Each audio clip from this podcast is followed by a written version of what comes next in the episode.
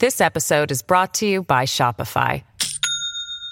Do you have a point of sale system you can trust, or is it a real P O S? You need Shopify for retail. From accepting payments to managing inventory, Shopify P O S has everything you need to sell in person.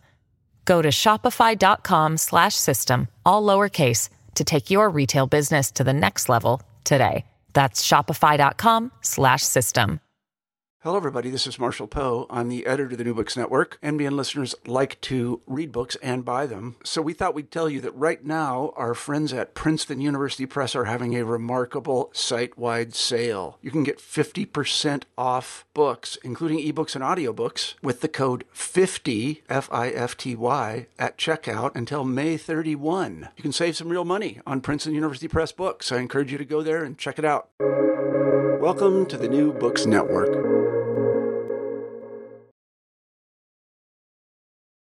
Welcome to New Books in History, a channel on the New Books Network. I'm your host, Michael Vann of Sacramento State University, but please call me Mike. Today I'll be speaking with Elizabeth Becker about her new book, You Don't Belong Here: How Three Women Rewrote the Story of War. Who were your heroes during your formative years? As a child of the nineteen seventies, many of mine were journalists, especially those reporting on war and revolution in Southeast Asia and Latin America. I'm a little embarrassed to say that as a teenager, I wanted to be Mel Gibson in The Year of Living Dangerously, or James Woods in El Salvador, or even Nick Nolte in Under Fire. It was all so exciting and glamorous to the young Mike Vann. But note, all of these role models were men. And yeah, as a teenager, I idealized that romantic image of the hard-drinking, rugged, tough guy journalist. As I got to U C Santa Cruz as an undergrad in the mid nineteen eighties, I had a lot of my ideas challenged, especially on issues of gender. And then when I read When the War Was Over for a seminar on politics of revolution, I added a new hero to my pantheon, Elizabeth Becker. In this book, she recounts the horrors of the American bombing of Cambodia, the barbaric Civil War, the unfathomable crimes of the Khmer Rouge. She was there, on the ground, in Cambodia, when so much of the world had turned away. Now she has written a book about her heroes, three female journalists who covered the American war in Vietnam, the Second Indochina War, and the way it spilled into Cambodia. This book is a profile of these three journalists, but it also works as a narrative of the war in Cambodia and in Vietnam. Obviously, this book genders our understanding of the war and the reporters who told the story about this war. Today, I have the honor of speaking with Elizabeth Becker about her new book, You Don't Belong Here: How Three Women Rewrote the Story of War, out just this month, February twenty twenty-one, with Public Affairs. The book profiles Catherine Leroy, a French photojournalist who did some amazing things, Frances Fitzgerald, who would go on to write the widely acclaimed Fire in the Lake, and Kate Webb, an Australian journalist who covered the war in Vietnam and Cambodia, and was held prisoner by the North Vietnamese army for several weeks. These women broke a series of glass ceilings in the embarrassingly macho world of war correspondence. Like the three women she profiles in You Don't Belong Here, Elizabeth Becker began her career as a war correspondent in Southeast Asia. She arrived in Cambodia in early nineteen seventy-three. Writing for the Washington Post, she covered the American bombing and the war between the Lon Nol government. and the Khmer, uh, war between the Lon Nol government and the Khmer Rouge. She wrote a major expose of the Khmer Rouge leadership. During the Khmer Rouge regime, she was one of a handful of Westerners, Westerners allowed into the country and even had an audience with Pol Pot. And she was almost killed by assassins during that surreal trip. She has been the senior foreign editor for National Public Radio and a New York Times correspondent covering national security, e- economics, and foreign policy. She has won accolades from the Overseas Press Club and was part of the Times team that won the Pulitzer Prize for Public Service for their coverage of nine eleven. She is the author of When the War Was Over: Cambodia and the Khmer Rouge Revolution, which has been in print for thirty-five years and, in my humble opinion, remains one of the best books on the Khmer Rouge.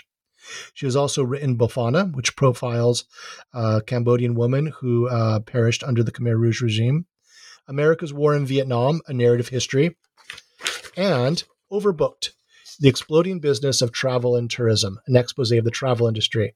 And I have to say that when I when I saw that she had been working on the tourist industry, I I, I smiled for her, because all those years covering covering wars and so forth, I, I was delighted that she got to go hang out in hotels and on cruise ships. So prop props to you.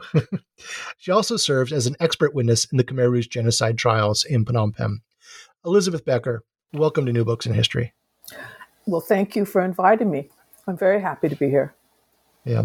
So before we get into this book and the, and, and start talking about the three women you profile, can you please tell us a little bit about yourself, um, how you came to be a war correspondent in Cambodia?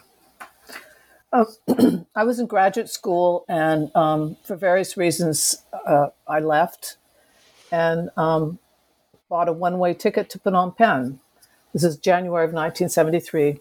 I had a friend who I'd met Um, when I was studying in v- India, and she helped me along the way until she was thrown out. And uh, I had to immediately learn how to be a journalist and um, learn how to report and then write about this country. I had a leg up because my studies was South Asia. And as you know, Mike, with your, um, your academic specialty, Um, Cambodia is one of those countries very much influenced by the Indian culture. So it helped. It helped in my learning the language a bit, and it helped in understanding what was going on. But also, this was the American War, and I grew up with that. I had been studying the American War since as as a concerned citizen as well as, as um, an academic. But you, you had no formal training as a journalist when you arrived in uh, January seventy-three? None, none. I'd taken one journalism class at university, and I was bored. Um, I'm much more interested in studying Asia than, you know, trying to craft a sentence in a news article. But um, then, you know, uh, you know, there's nothing like having to support yourself in an exotic country in the middle of bombing to force you to learn how to become a journalist. Why did you pick Cambodia? Um, you already touched on this with the proximity to India and the, being part of the Indic culture, but why why Phnom Penh and not Saigon in uh, in seventy-three? I knew Cambodia. I didn't know Vietnam. I mean, I, mm. I I'd studied it, and as I said, I had a friend there, and she could put me up for a while. But it was the the intra, the the weight of the war had moved to Cambodia, if you remember. Um, after seventy, that was supposed to be the way the United States would get out. By exp- it was, you know, the one of the many hideous, nonsensical um, policies that if you expand the war, you can win it. So it, it was expanded to, to Cambodia, and by the time I arrived, um, it had been, it had helped them. It, it had made the United States convinced that they had to leave, but it, it engulfed Cambodia in the war. It was it was horrible. But I arrived in January seventy-three when, um, just before the Paris Peace Accords were signed, and everybody said, too bad, the war's over. Well, not. The war totally shifted to Cambodia, and that's when you had right. the most intense bombing of the war. Right. The, mo- the most intense bombing is in, in, is it summer of seventy-three? And that's when it the... It starts in we, March and ends in August. Right, right. Right. Yeah, and so you you were in the field visiting visiting these villages. Um, I, I, that that experience is just so unfathomable to me, especially with without having. I mean, how how did you prepare yourself for this experience ahead of time, or just is it just jumping into the deep end? But the, yeah, it's um, it's like um,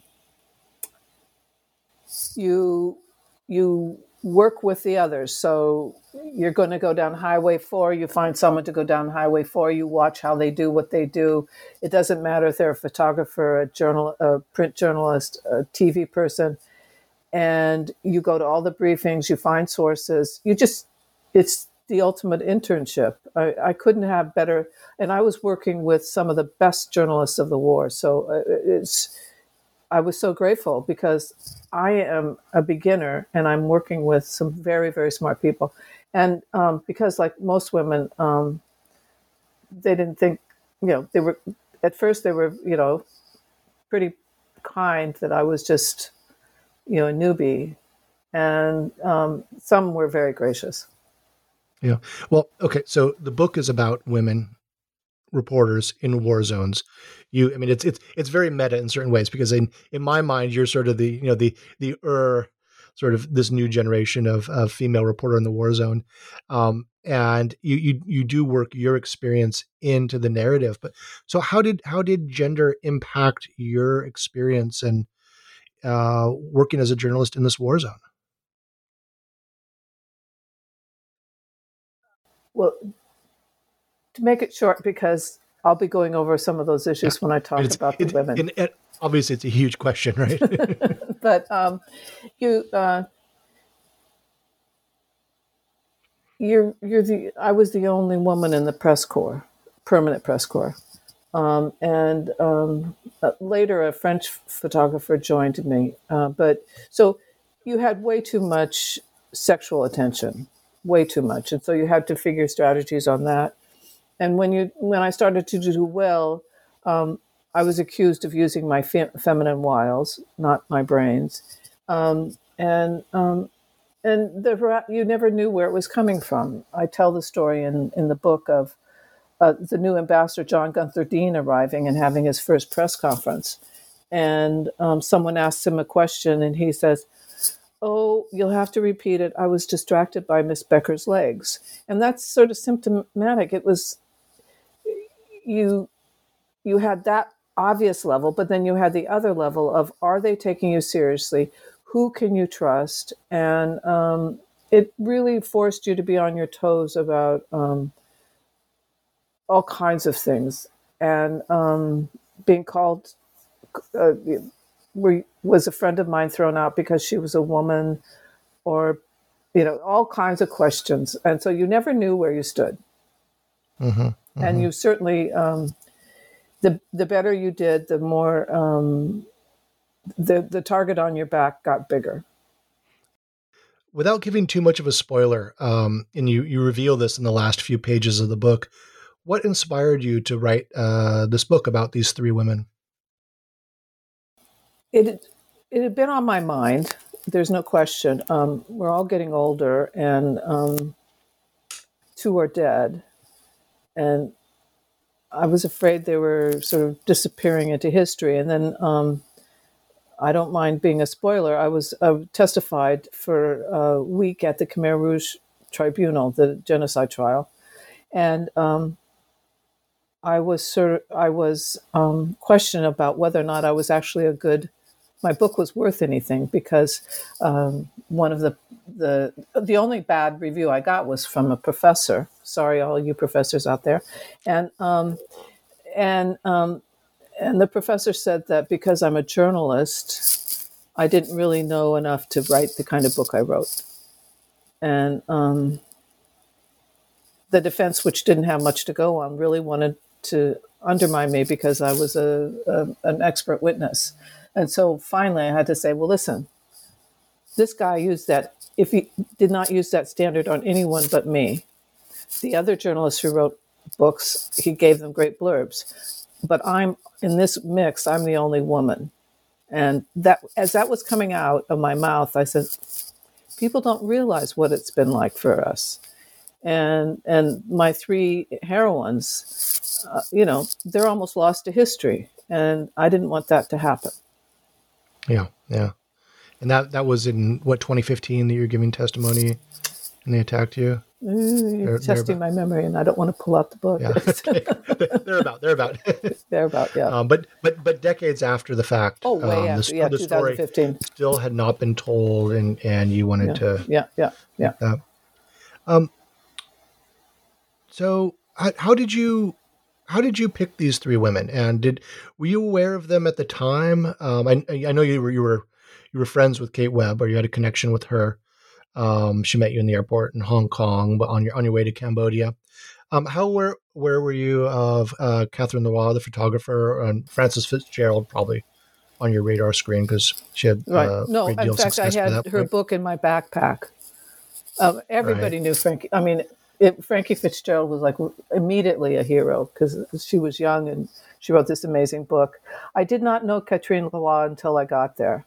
And um, I learned of her because of this French, I told you a French photographer was the other woman in the press corps, and she was a, she she wanted to be a protege of Catherine Leroy. So um, and then once you know her, I began to, to understand who she was. And um, I picked the three because, um, you know, there was just, you know, at most, I would say, of practicing journalists, and this is a guesstimate, about seventy-five maybe. And there's there are various lists that are all suspect for this side or the other, but I would say about seventy-five. And um, these three came early. They took great risks. They were on their own because news organizations at that time did not consider women fit to be foreign correspondents. So they paid their ticket over and they supported themselves and they fell on their um, faces and then picked themselves up. Um, so that's one criteria. Uh, two, they um, they succeeded. I mean, it, it succeeded in um, breaking glass ceilings that you don't even know existed. Um, and they did it in an original way so that they changed how the war was seen. And that was critical to me. And they were rewarded. People, they, even though they've been forgotten, um, Catherine, for instance, was the first woman to win the George Polk Award for Photography and the Robert Capa Gold Medal Award. Um, it's astonishing. Th- those two together are amazing, and to be the first woman is astonishing. Frankie's book, Frances Fitzgerald's book, is the most honored book to this day about the war. Um, and um, Kate Webb, there's a journalism prize named after her for the best Asian journalist every year. And she she broke so many records as a combat reporter. Um, but and her her story is interesting because more, I think, than any other woman, her byline. So she starts getting real bylines for United Press International, a wire service.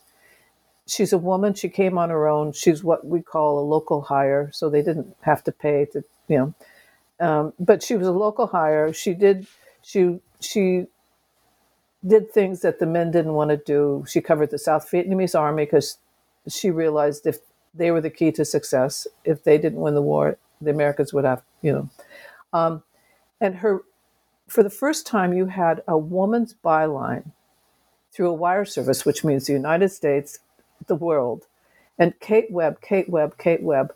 And back in the United States where women were, you know, filing lawsuits just to be able to get out of the women's section to start covering national news, Kate Webb's byline was this huge help to say, you say we can't do it, here's Kate Webb, she could do it.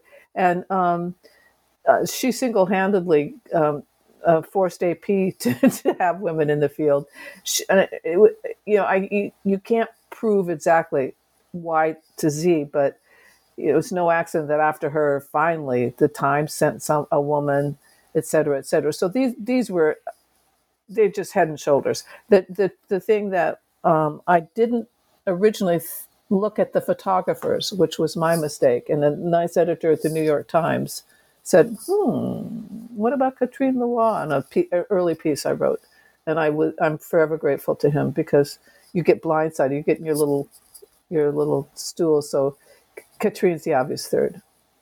Right, right. And, and, she, and she's an incredible character. We'll, we'll get to her in a second. I mean, I was reading some of your, as I was reading your book, I would, I'd read passages out loud to to my wife. I'm like, listen to this. Like, um, just I, I was I was totally captivated by her story.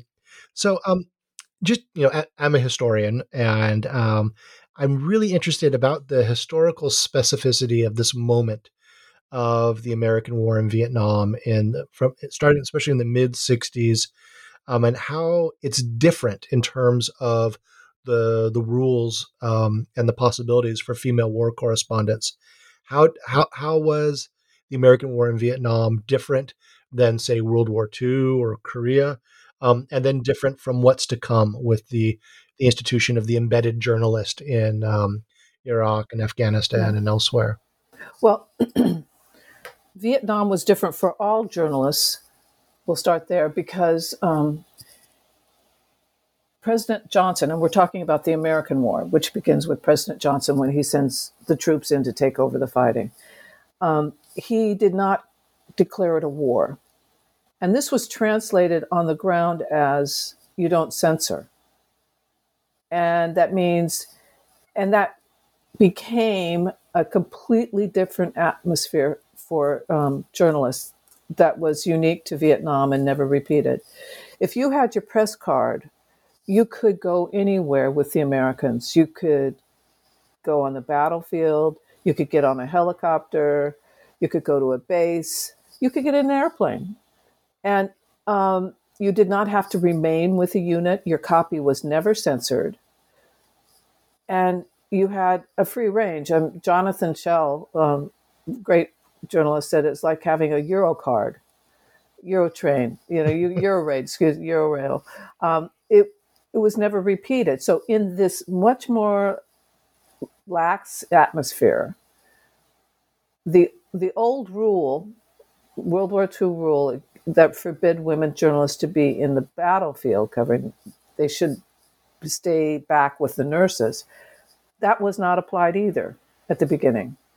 Now, uh, we won't go into the history totally of women, but that's that was that was the ban.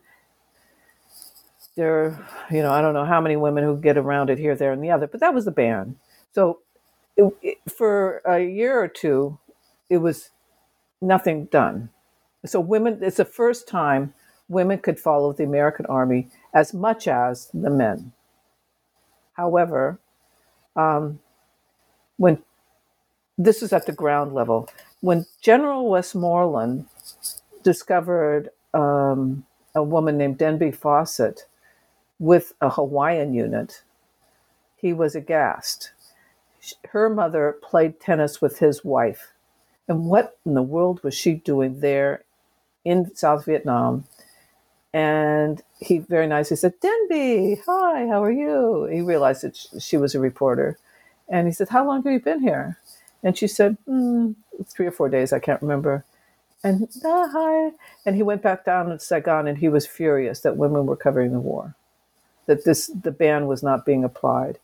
And he tried to impose it again.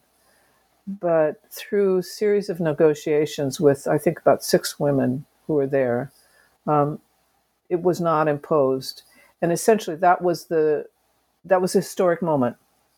It was never imposed again. And but the women who who succeeded in this great um, moment, who convinced the Pentagon, no, you do not want to reimpose it, they didn't tell their story for over thirty years.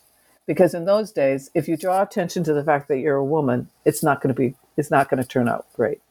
So there, right, the, the people right. aren't running around saying, "I'm number one." I'm I know nobody said that. So um, that was a big moment. So it's it's it's, it's this bizarre dance where the female journalists have to have to push forward and um, get into these opportunities, yet or take advantage of these opportunities and these loosened restrictions, yet not draw too much attention to themselves, or at least their gender identity, because then they could get into trouble. Yeah. Um, yeah. I remember, I remember that story about, uh, about Fawcett. Um, and that's, she's from a, a socially well-connected family in, in Hawaii, right? I don't know. And, um, I, I think so. The, the, the name rings a bell from my, my childhood. Um, but, um, the, uh, let's get, let's get into, um, the, the three women that you profile. Um, um, And, and I'm really curious about the specific genius of each of them that you saw. Um, and let's start with uh, Catherine Leroy. Um, she's a photojournalist from France. How how how did she wind up in uh, in Vietnam? Well, she had no no uh, photography experience either. She before she got um, to Vietnam, no experience. No, yeah. no, no, no, no. Um, well, there weren't women photographers in media in Paris. You know, she grew up in the suburbs. She was a gifted pianist who quit. Um, she was a little bit of a hellraiser. She preferred to go to the clubs in Paris than do homework, so she dropped out of high school. And um, one of the, she fell in love first with um, parachuting, and so she got a parachuting license. And one of her professor, one of her teachers was a um, somehow It had something to do with Vietnam. And so she started looking at Perry Match. And she said, oh, that's cool. I think I'll do that. So she gets a crummy job in Paris, raises, uh, saves enough money to buy a one-way ticket to Saigon. She talks a couple of agencies into giving her a letter of accreditation, which, you know, that's a, this is a joke, haha, this little girl, she's only five feet. She's going to go and take a couple of pictures of Saigon and come back. So she has that. She has a Leica, one Leica camera, and she keep she ties it around her neck with a shoelace, and there she is in, in Saigon.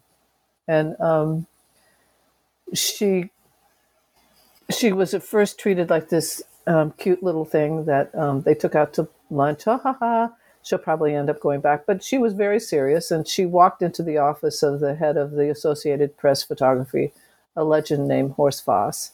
And he had a um, an unusual mind uh, idea back then that he would buy photographs no matter who took them, including women. And she was the first woman he put his, uh, that she, he said, okay, here's some film. If you if you take a good photo, I'll I'll print it. So that's Catherine. And she went out. Her genius was um, she learned everything in the field. So she comes with no preconceptions. She's she's no idea what where you're supposed to stand, what you're supposed to do, da da da da da. And she learns her English from the Marines. She those, those anecdotes were delightful. Like and, um, learning to swear from the Marines. Yes, and um, this is all going to get her in trouble. And then, and yeah, um, yeah. and her her it. It didn't take her long to realize that what she wants to do was to get close. And the way she describes it is that all of her pictures, she's looking for the eyes. She's going for the eyes. And um, she doesn't do heroics, which in those days were was the main thing. And her, her combat pictures are filled with anguish and um, moods that you never see in combat. And she's very attentive to the civilians who are part of the scene. Um, she started taking the pictures, and Horst Foss, who himself won a Pulitzer, said, some, he said, I've never seen photographs like this. So her genius was to find the humanity in war. And the other thing is that um, she was willing to spend far more time in the field than almost anybody else. I mean, she her first year, I think everybody was shocked. They never saw her in Saigon. Now, part of that was because she was so poor. And if she was she out could, in the field, she could eat, on, eat with the field. she, she ate that crappy food, and she didn't have to worry about um, yeah. renting any place that was habitable. Um, yeah. And but other part was that she used her, her size to advantage. She was barely five feet. She had trouble keeping one hundred pounds on her. I mean, she was always losing weight. But she she was she got on the ground to take pictures like this, and she she ran over here. People, they some of her most famous pictures, the guys that she took the photographs of said, I didn't, I can't believe she was there. It was super dangerous, and they never saw her. And she dressed like, a, I mean, she looks like a little boy in a Halloween costume in the clothing, she, you know, because they all wear that. And, um, but um, she paid a price for that. She had horrible P T S D. And the men told her, you know, you don't belong here. This is for the men. And they tried to get rid of her. They, you know, all that sort of stuff. And, um, and she paid the price. Yeah. And, and she did. I mean, break barriers. I mean, she, she jumped with the airborne. She's the only, yeah. And as it turned out, she was the one that was qualified. Now, right. Has another woman ever done that? I, you know, I don't know, but she was the, she's not only the only ju- woman, she's the only journalist, because that was the first and last. The first and last air, airborne air, drop with it. Yeah, uh, yeah. Kuchi. Yeah. Yeah. That wasn't, but just, just that idea of, uh, you know, this diminutive um, French Parisian Parisienne, um, with these, with these uh, airborne guys. I mean, it's just, it's just so striking, and and really, like the way you describe it, she really made an effort to prove to them uh, every time she was with the uni- new unit on the first day, the first night, prove to them that she was in it with them, that she was going to walk, she was going to carry her stuff, she was going to march and and sleep in the rough with them. Correct? Yep. If she wrote to her father, if I stumbled, I had to pick myself up. Um, if they had seen me need them, it would have been over. And so she and and she was not embarrassed. She figured out how to go, you know, go to the bathroom on her own, which is one of the things the military. I said, oh, you can't be in the field because, you know, the the gender thing about where you're going to go to the bathroom, where you're going to sleep, and she she just sort of got rid of all those issues. This episode is brought to you by Shopify. Do you have a point of sale system you can trust, or is it a real P O S? You need Shopify for retail. From accepting payments to managing inventory, Shopify P O S has everything you need to sell in person. Go to shopify.com slash system, all lowercase, to take your retail business to the next level today. That's shopify.com slash system. Right, right. Um, at the same time, I was sort of curious at the way that she identifies with the soldiers and um, really identifies with the Marines. Um, was did that color her reporting? I mean, she's she's a photojournalist, so you she's not writing, putting um, putting this into words. But um, could you speak to the, the, her sort of identification with the Marines? Um, she said that um, you go through something like that with them, and of course, they're like family. Um, but at the same time, her last big photo essay for Life, she's she totally identifies with the Vietnamese people, and she says maybe twenty percent are in favor of the communists and twenty percent are in favor of Saigon. And it's the people in the middle who are lost, and they're the ones who are suffering the, the burdens they carry. So yeah. she they wouldn't, just... They wouldn't be left alone to tend to yeah. their rice fields. And, and... she um, she's, she just identifies with everybody. And so, yes, she spends all that time with the Marines. So, yes, she does. And um, at the same time, with all the Vietnamese, as I said, you can. It just comes all the way through. And this is um, this last essay that I met, just mentioned. That it was, um, in terms of photography, it was considered one of the most forward-looking, modern kind of um, essay. Mm-hmm. And the next figure that you profile is Frances Fitzgerald. Uh, Frank, you call her Frankie, um, uh, who you know. establishes quite a career for herself. And I think of the three, possibly the, the most widely known in the, in the general reading audience or the general sort of knowledge. Um, what, what was her experience? Um, she's, uh, comes from a very well-heeled background. And how, how did she wind up in, uh, in, in Vietnam well, covering the war? She's from not only a wealthy family, but a patrician family and, um, a very elite upbringing. She's whip smart. Um, She had this, um, but also one of those um, only child loneliness sort of thing, and this private school, et cetera. And um, she wanted to be a journalist, and her first attempt was to go to Newsweek, where they said, um, women are only researchers. Women can't be writers.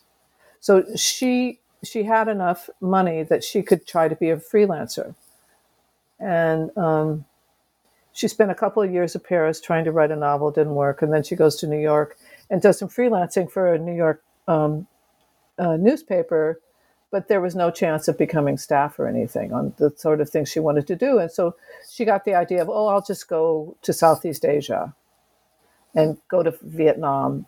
And um, she which, did, which, which was going to be one stop on on a major trip. Several stops. La- she yeah. went to Laos, Vietnam, Cambodia, just for a few months. Uh, right, but however, that's what she says. However, she makes a lot of plans for her Saigon stop. So, I mean, there's a lot going on underneath that. Maybe she, uh-huh. so she gets there, and um, that's it. She's in the middle of the biggest story in the world, and. Um, That she just becomes completely engrossed in it. And um, she wants to write magazine pieces, not the Time magazine, Newsweek magazine, but long-form journalism. And in those days, people did not write long-form journalism in war zones. So in a way, she had the field to herself.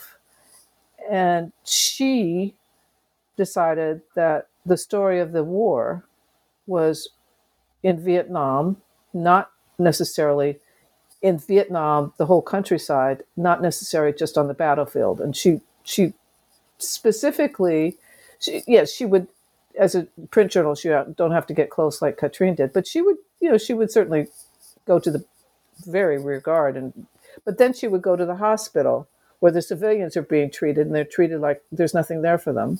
And she just did this whole thing. She said, where is this war in the history of Vietnam? What are the Vietnamese people really like? What's their culture? How are they accepting this war?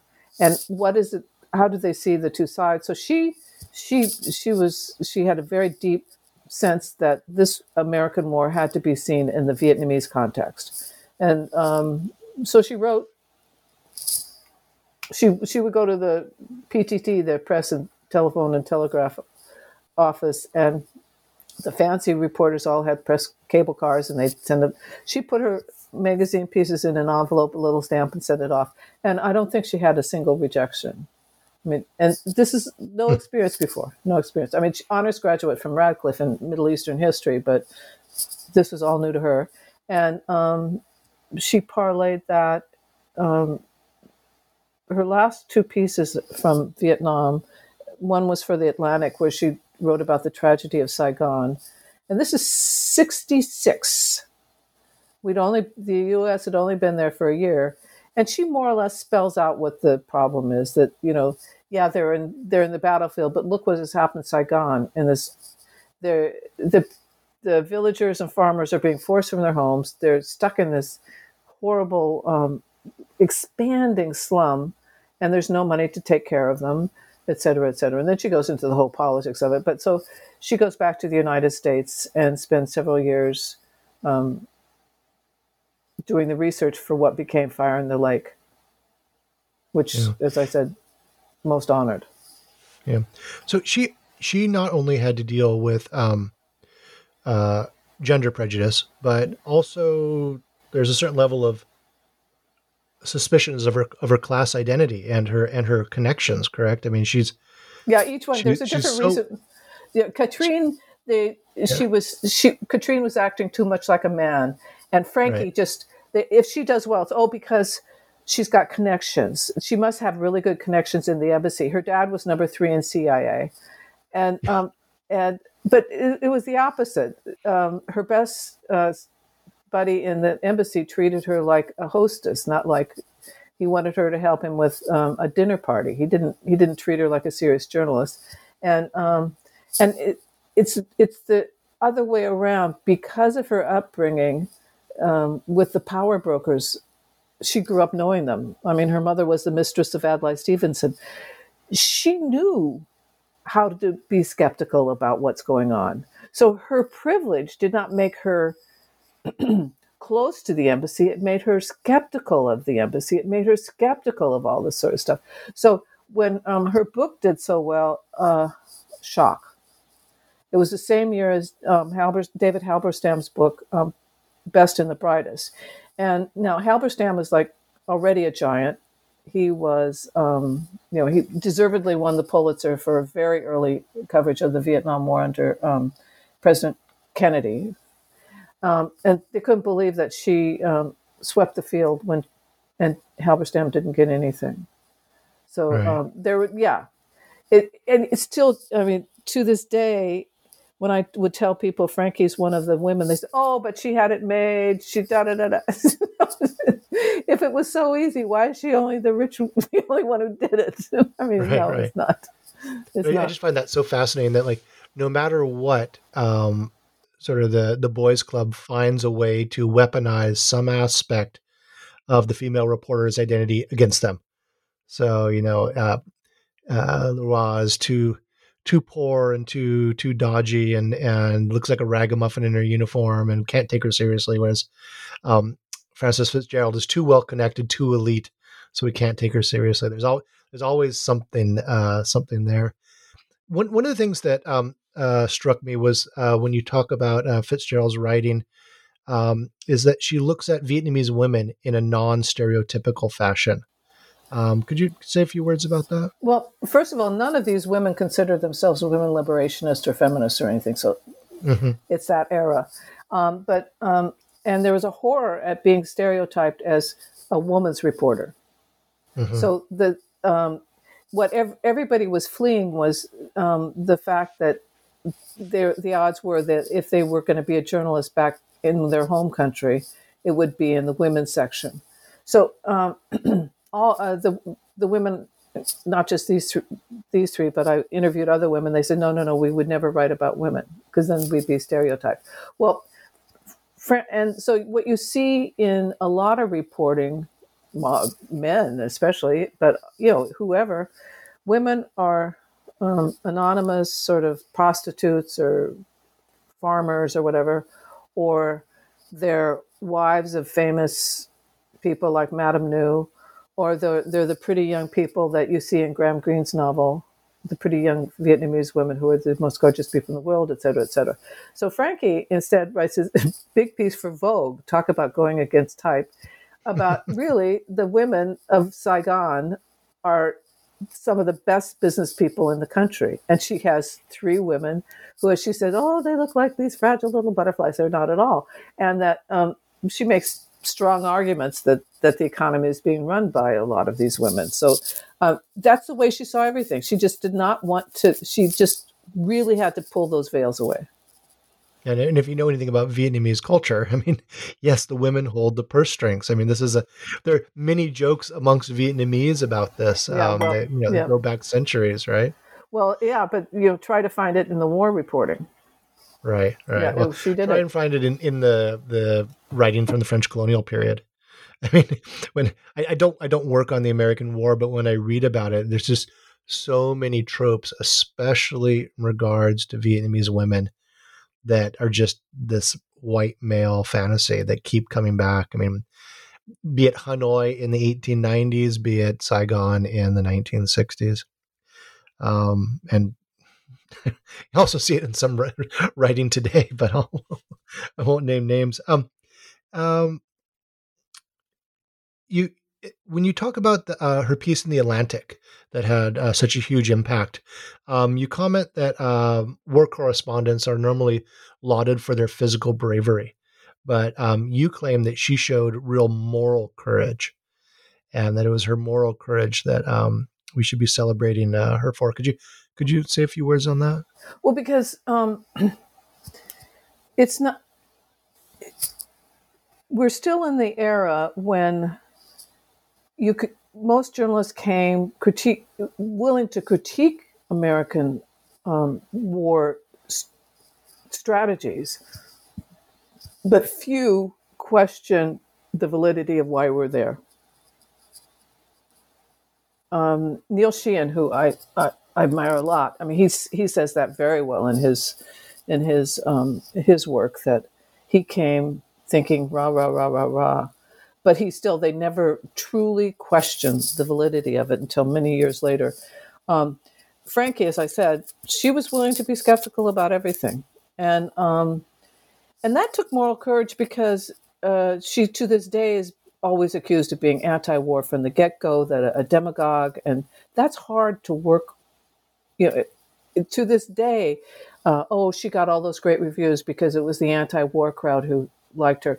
That's a kind of moral courage that you don't always see. By the time people were willing to say, yes, the whole foundation of this war, you know, the Cold War falling dominoes, no, that it was, it was, it was, that was wrong. And, and then what we did to the, to Vietnam is wrong, and so on and so forth. But Frankie did. And, um, and this is a woman who was not in the highest regard because for all the things I've said. And then she writes the book proving this point. So, and I mean, and um, as you'll see in later in the book, um, to this day, she's very highly criticized. Mm-hmm, mm-hmm. Very criticized. Although um, this this that was canonical reading along with your book when I was an undergraduate. Yeah, in the, I mean in the nineteen eighties. I mean yeah, that was yeah. on, on quite a few uh, U C Santa Cruz syllabi. Um, tell us about Kate Webb, um, who who was a friend of yours. Yeah, um, at the time. Kate is Australian, and, and that's what's interesting is my three women came from three continents, yeah. and um and and that's uh, that's a nice reflection on um, the um, press corps because. Americans, we all know the Americans, but I worked with people from all over the place, you know, mostly European, but lots of Japanese. One of my best buds was Japanese. Um, we had Koreans um, and and a lot of Australian New Zealanders. And so Kate's from Australia, from one of those families that, you know, you know, upper middle class. Her grandfather was the Archbishop of New Zealand, but she had a lot of tragedies in her childhood, and um, and um, and one of the last was her parents were killed in an automobile accident right after, you know, right when she's in college. So it was tough, and she graduated always with honors. All these women um, in philosophy, and thought she was going to be an artist, and had to find a job to pay a debt, a school debt. She got a job as what we would call a copy boy in um, a newsroom, the Sydney Her- uh, Mirror. And while she was passing copy from desk to desk, she, of course, read it. She's one of those types. She notices where she is. And, what, and um, she started reading about the Vietnam War. And Australia is one of the few countries that allied with the United States. Yeah. Often sent, sent, sent troops, Australia, South yeah. Korea. Yeah. Um, that was it, you know, Australia and South Korea. And um, it, no European, the Europeans said this was insane. So um, so she's interested. And um, and like that, she said, oh, okay, I'm going to take my typewriter and go to Saigon. And she had, again, one-way ticket, no promise of a job. And she had the hardest of, of the three, she had the hardest time getting on her feet. She was told to her face um, by the United Press International Bureau Chief, why would I hire a woman? She couldn't get assignments. She was nearly lost her um, tourist visa because she couldn't get accreditation until a, an American woman editor gave her accreditation. She was able to get going. And um, she really had to prove her stuff. She did it in during the Tet Offensive of sixty-eight, when she was one of the first. She was a freelancer, but she was one of the first to um, to arrive at the scene of the U S Embassy when the communists had um, you know, launched the Tet all over the country. But, you know, the, the biggest shock was that they were able to get into the U S Embassy in Saigon. And, and she, if you could just remind me, um, the, the morning of the Tet Offensive, she wakes up and doesn't know that it's happening, right? No, nobody does. Um, yeah, because it's, it's you wake up so early. The fireworks. Yeah. yeah. You wake she's, up, she's she's getting a helicopter ride up north or something. She was going to go to the airport and get on a plane to play coup. Yeah, yeah, yeah. And as she's waiting to to hail a taxi at four in the morning or something, um, military jeeps go by real fast, real fast, real fast, and in the direction of the embassy. So she gets herself over there and is one of the first to see, once once the communists have been killed, she's the first to see the destruction. And this is a brand new embassy, you know, the big center of Saigon, and she writes, it looked like a butcher shop in Eden. And that phrase, well, first of all, her reporting helped get her real work with U P I. But that phrase you can find in all kinds of history books. It's it's one of those phrases that, you know, rarely do they credit her, but it, it's her phrase, and that's that's the way people saw it. And, of course, we all know the importance of Tet in our history of Vietnam War. Anyway, so, so she goes on. By, by chance, she was able to be there, and this this this then sets her up her career. Mm-hmm. And um, she continues. It's it's quotes by chance, but it's not by chance because she's the one who gets up early. She's the one who notices what's going on. So it's chance, but it's not chance. Yeah, and yeah. um, and she does this consistently. She she's now um, a local hire, which is really the bottom of the rung. And um, that's usually, um, local hires are usually, um, you know, the people of the country, like a local hire is usually Vietnamese, but they put her in that slot. And um, she raises above it. And um, she volunteers to do the stuff, the dangerous stuff nobody else wants to do, like night, going out on night patrol with the South Vietnamese. Um, and um, she just writes story after story. Um, then she has a horrible experience with an American um, Green Beret. And we'll just skip over. And um, we're now in um, May nineteen seventy when the United States um, invades Cambodia and the war shifts to that battlefield. And she's so well thought of that she's named the number two in the new Cambodia Bureau in Phnom Penh. Uh, another uh, an American man is flown in from the Middle West, and she's his number two. And that phase was the most dangerous for journalists of the whole war. In four months, as many journalists were killed in Cambodia as had been killed in Vietnam the previous six years. And um, one of them... What? What? Why, why was it so much more dangerous? Okay. You, you talk about this in the book, but um, I thought that was very interesting. Well, in Vietnam, as we were just saying, you were with the Americans when you were covering the battle, and you had American hospitals, all in, you had American um, helicopters, you had uh, you were you had all the American facilities, and even the South Vietnamese. They it was the war had been going on for so long; they had it all to. If you were injured, you knew you knew you would be taken care of. Cambodia was a neutral country until nineteen seventy. No infrastructure, no Americans, because. Uh, the uproar in the United States when um, President Nixon announced the invasion was incredible. Uh, it's mostly remembered by Kent State, but so from this very um, established battlefield experience in South Vietnam, you go to Cambodia where there's essentially no army. The Americans were forced to return. They can only um, help. The Congress says, no, you can't spread the war. So they could only help with, you know, lots of money and, and military aid, but essentially uh, bombing. And so journalists rented cars that had until weeks earlier had been used for tourists. They hired who any Cambodian who could speak their language, English, French, whatever.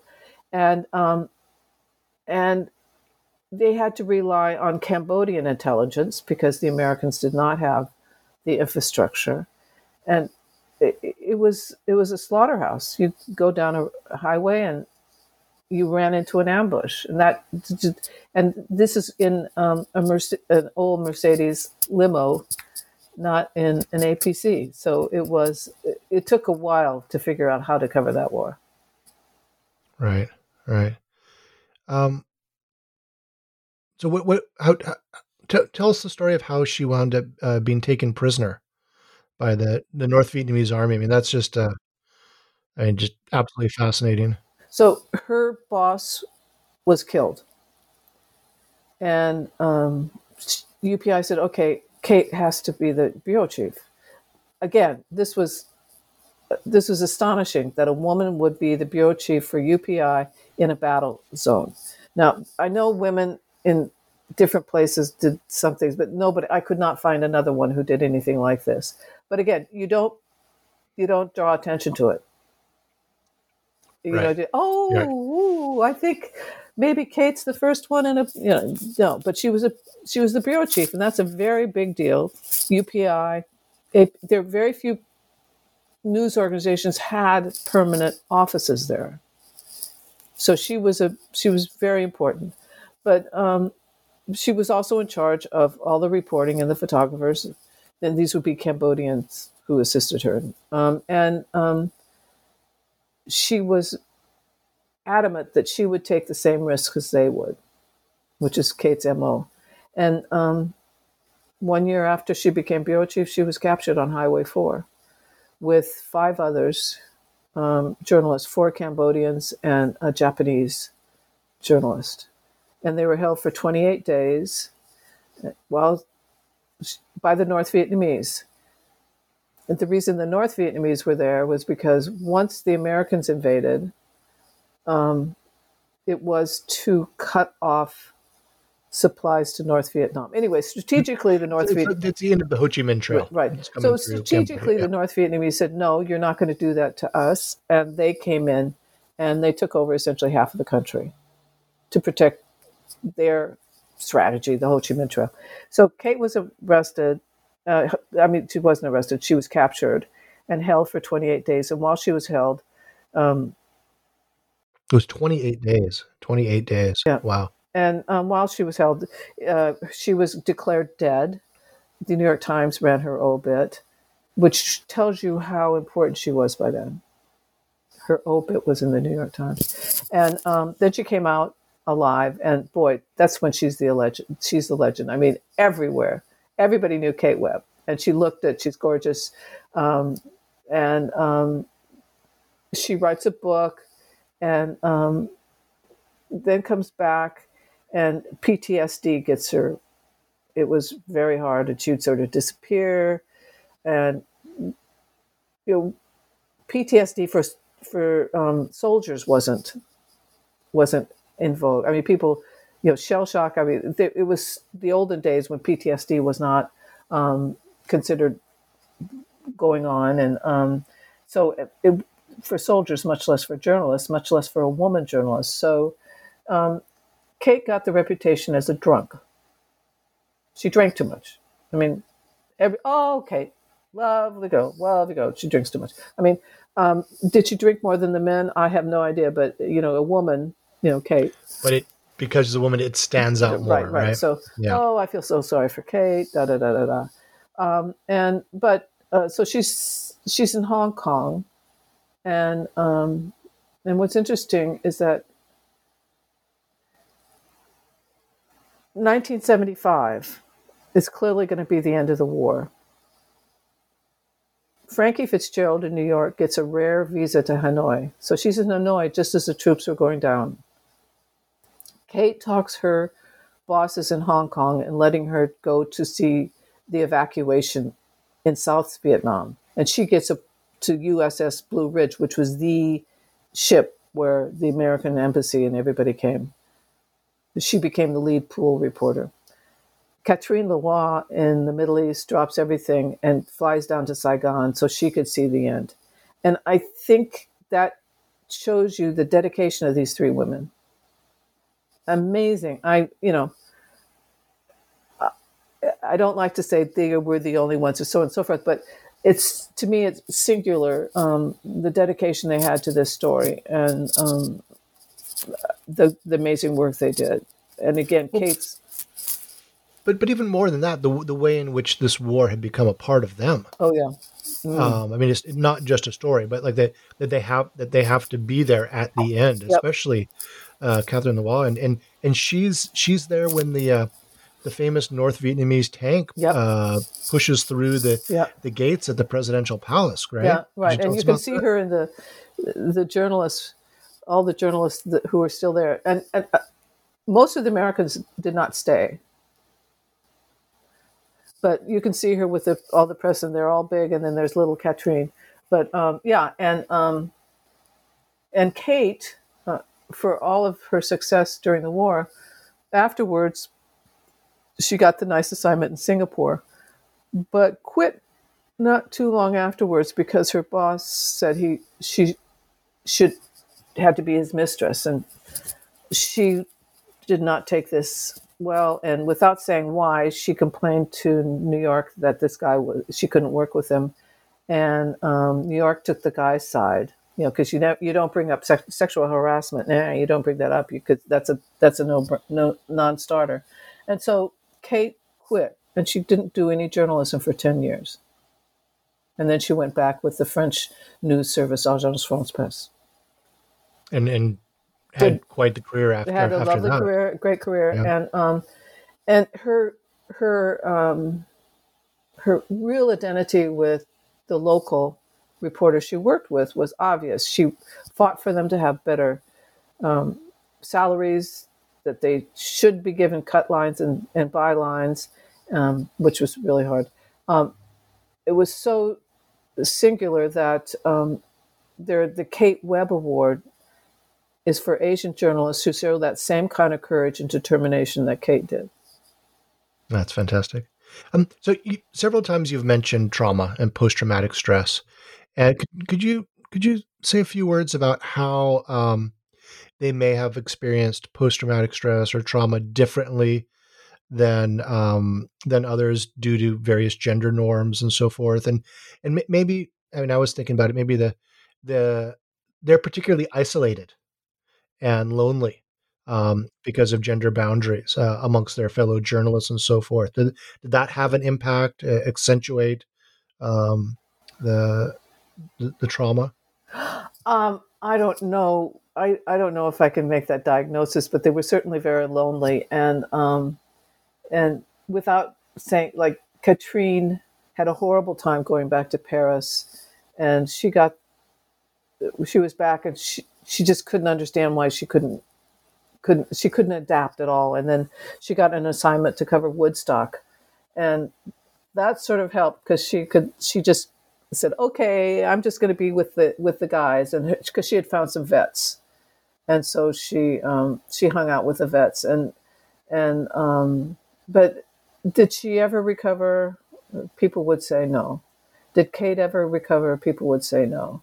And, you know, Frankie was not in that, um, and anywhere near that kind of at all. And she would say, no, I had none of it. But, um, but it's, and I quote several other women who say, you know, it's, it's the shock. Now, um, Catherine was wounded badly. That's also part of it. Um, the illnesses you get and all that sort of stuff. Um, yeah, as women, I think maybe you're right, but I, I, I, the one thing I try really hard in this book is just, and I go to great lengths to show their whole life, their romantic life, their, their, you know, the letters they write to their family, all that sort of stuff, so that I don't have to make a diagnosis, so that you, I'm not going to, I'm not going to pretend I know, but you will, you get into their heads, you read what they're thinking, and then you can make up your mind, because that, that's a, that's a, that's a, that's a um, argument I don't want to get into. Did they do it because they are women? No. Is it because of it? No, you, you know, their whole life, and you see how they f- feel it. You see the trouble that it comes about from a woman succeeding in war, both professionally and emotionally and in, in their personal life. So there you are. Yeah. Yeah. No, and you, the way in which you capture their humanity is just, is very, very thoughtful, graceful prose. I mean, I, I just love those sections. And I, I wanted to ask you about um, including their romantic lives um, and what, why you thought that was important, and maybe how, how would you or one write about that differently than a male journalist? Well, um, it's important because uh, I'll do the second one. Uh, You you can't understand um, what they were facing without knowing their personal life. I and as a woman, I know that your romantic life is a barometer of all the other stuff. And um, now maybe I would, uh, and um, how you're treated romantically, it's, you know, there's no question. I mean, no question. And if I did not have that in, you would not understand what it meant to be a woman covering that war, period. And I, you know, I didn't go through the hoops to explain why that's true, but I know that's true. And um, and I read, of course, a lot of the memoirs of the men, and they don't even, not even close, not even close. Um, uh, women are the romantic, they, they will, some will have romantic interests, no question. Um, but you never hear that other side of the woman. And, you you know, it's like, but you know, I was not doing this to, to make any, she's a woman versus he's a man. I did this because I don't think you could understand what it's like to be a woman in that war without telling the whole story. Yeah, yeah, yeah. Absolutely. Um, could you say a little bit about their afterlives um, after after the war, after, or after their war? Um You know, you, you mentioned uh, Catherine Leroy going to, to Woodstock and then um, falling in with the, the anti-war veterans and uh, and um, helped or was one one of the, the cinematographers for uh, a film that um, a prominent anti-war film. Yep, um, Ron Kovich is. It was when he first became known, and then after that, he wrote his autobiography, and that which which the, the, the Oliver Stone Tom yep. Cruise vehicle, yep. right? Yeah. Um, and then um, she she did very well in the Middle East, and then things didn't go well. And um, she died quite young. Her last assignment was to for Perry Match to go back and um, take a photograph of one of the um, young medics who she photographed in the middle of battle. And she found him, and he was a total one hundred percent mess. I mean, he'd never recovered from the war. His body was covered with tattoos of the names of every single veteran. He was estranged from his children, and he died not long after. And sadly, so did Catherine. She lived in L A, Los Angeles, and um, her career just, she was she was not a good manager. Um, I think she suffered from all of the too many struggles. She couldn't tell a friend from enemy. Bad temper. I mean, I show in the book, I don't pretend not to. I mean, I she, I couldn't help, but you had to put all that in. So it's all in well, there. The, the, but when she receives the award and then uh, and she jumps off, berates but, everyone. but but I have yes. to say, for all of the, and everybody, um, she got a reputation for pro- being promiscuous. Please, men, don't call her promiscuous. I saw what you guys were doing. But um, but what's so for all this stuff that she was trouble, she da da da. She, after she died, she was so beloved by her, her peers that they put together a foundation called Dotation, French for Foundation, Dotation Catherine Leroy, where they put brought for the first time, they found all of her photographs. There were there's some in Paris, some here, some there with her mother, some in L A, and all of her papers to create this foundation so she didn't be forgotten. So when I said, can I please... I want to write this book. Katrina is one of the three. They said, okay, thank you. They had, they, it was all, I mean, they, it was they amazing. Yeah. Can you imagine any of us having friends like that? I don't think my friends would ever do that. I mean, that's such a testament to her alone. Yeah. And Frankie yeah. had a very successful career. I don't think she ever, um, she was sort of a public intellectual. She was the head of um, Penn, um, one of the historical societies. She not. She's the only other three who married, but she was fifty years old by the time she married. None of them had children. Um, and um, as I said, uh, she the critique of her book was almost um, really savage. And um, when um, see, I I was so oblivious to that. I mean. I, maybe it was my U C Santa Cruz education, but everyone celebrated. No, it went out of view. Book. It went out. Well, because it's it's one of those books, because everything that's been found out since, of course, you can critique She's it right. because now all yeah. the archives are open, all that sort of stuff. Yeah. But yeah. but this, in, in in the seventies, the critique was savage. No, this the critique was as it gets older. No, the critique gets worse and okay. worse over the years. Okay. Oh, okay. That's what I'm saying. It's the critique gets worse and worse over the year because you find out. What you know, archives, interviews, all this sort of stuff. So fine, but the book for its time was amazing, and so um, I didn't realize just how much the pushback was until Ken Burns's Vietnam series, which was two thousand seventeen, and um, I look on the um, the website for recommended books, histories of Vietnam, fifty-eight books, and Frankie's wasn't there.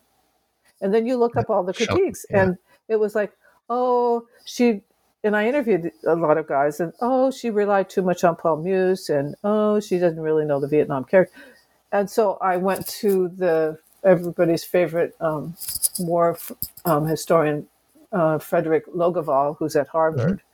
Mm-hmm. And, um, and I knew he liked the book and he, he said it's seminal and you have to judge it for its time. It's, it's one of the important books. And, um, And he's, he thinks he sees some envy, some jealousy, and maybe a little misogyny. And he said that on the record. So um, doesn't let go. And so that, yeah. that's it. Yeah. And then um, and then I told you about Kate. Yeah, yeah. Um, so you, you've been really generous with your time, and uh, we need we need to wrap up. But I. I I could talk to you for hours. um, but um, as a whole, what, what do these three women mean to you, uh, both professionally and personally? Well, um,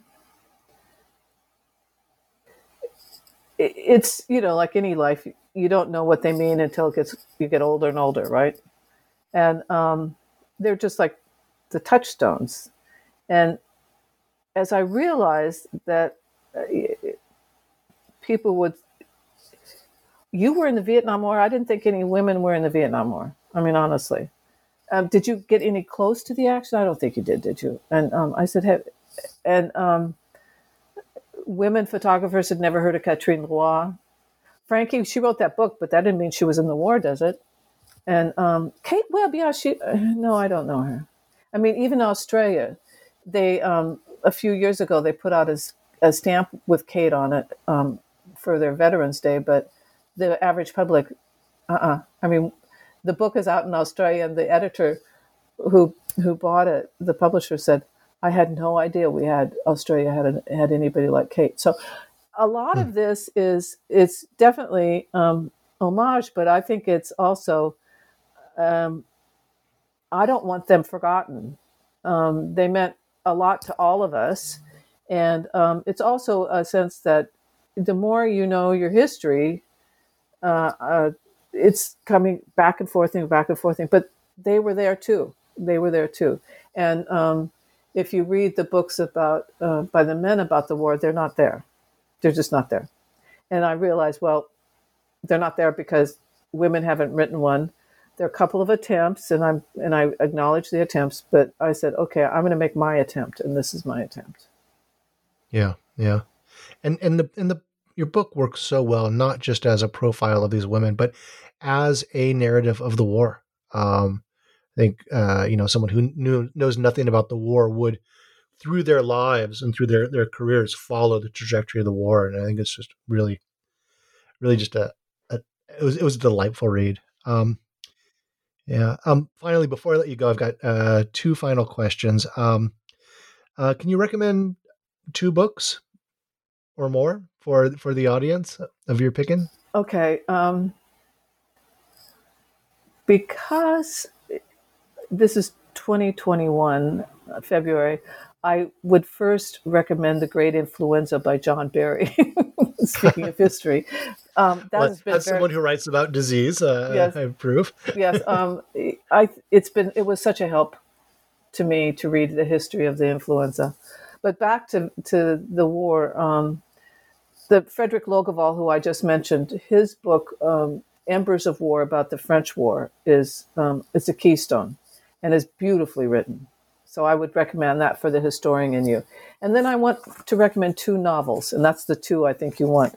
Um, and they're both uh, by uh, Asian Americans. One is uh, The Sympathizer by Viet Thanh Nguyen, and um, he's California. Um, Pulitzer Prize for his first effort, and is now a rock star in, in, in literature. And, and Pulitzer Prize, MacArthur. MacArthur, I mean, just name and it. The nonfiction book that came out at the same time was shortlisted for National Book Award. I mean, unbelievable. So I yeah. pretty much love, hate him. But uh, also, uh, listeners, I, I interviewed him about his nonfiction book, um, Nothing Ever Dies, about memory and, and war in Vietnam. Um, so that's in the, in the backlog of New Books Podcast. So, and and any any day now, the sequel to The Sympathizer is coming out, The Committed. So I'm hoping to get him back. And um, and then I'm going to recommend a, a Canadian woman, Madeleine Thien, T H I E N, um, Sino-Malaysian Canadian.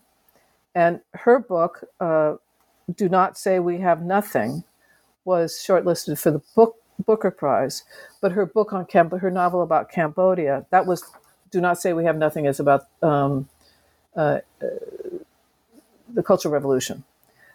But that's to show her bona fides. But her earlier book, Dogs at the Perimeter, Dogs at the Perimeter by Madeleine Thien, I think is one of the best um, novels about um, Cambodia and the Khmer Rouge period.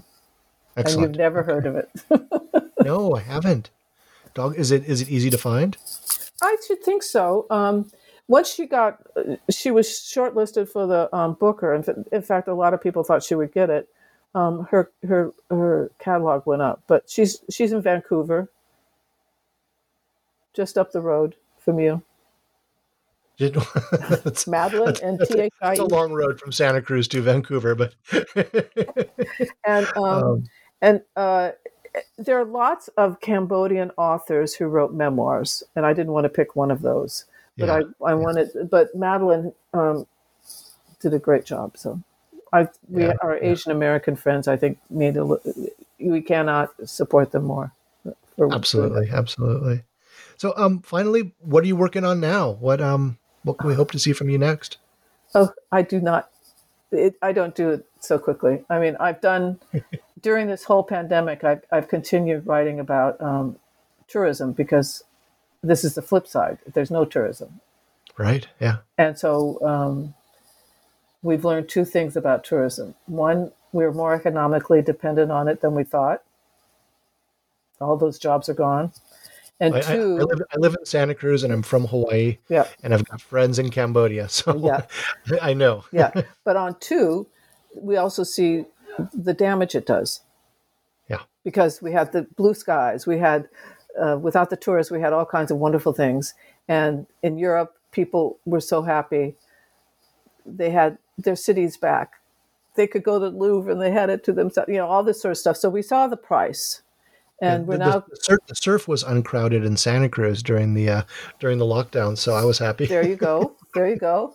And then, um, and I think that helped. That's helped rethink. I don't know how it's going to work, but it's rethink. And um, Key West is one of my keys in this, because they voted in the November election to forbid all big cruise ships from coming, and to only allow environmentally conscious small cruise ships to come. And um, it's very much a dynamic situation now.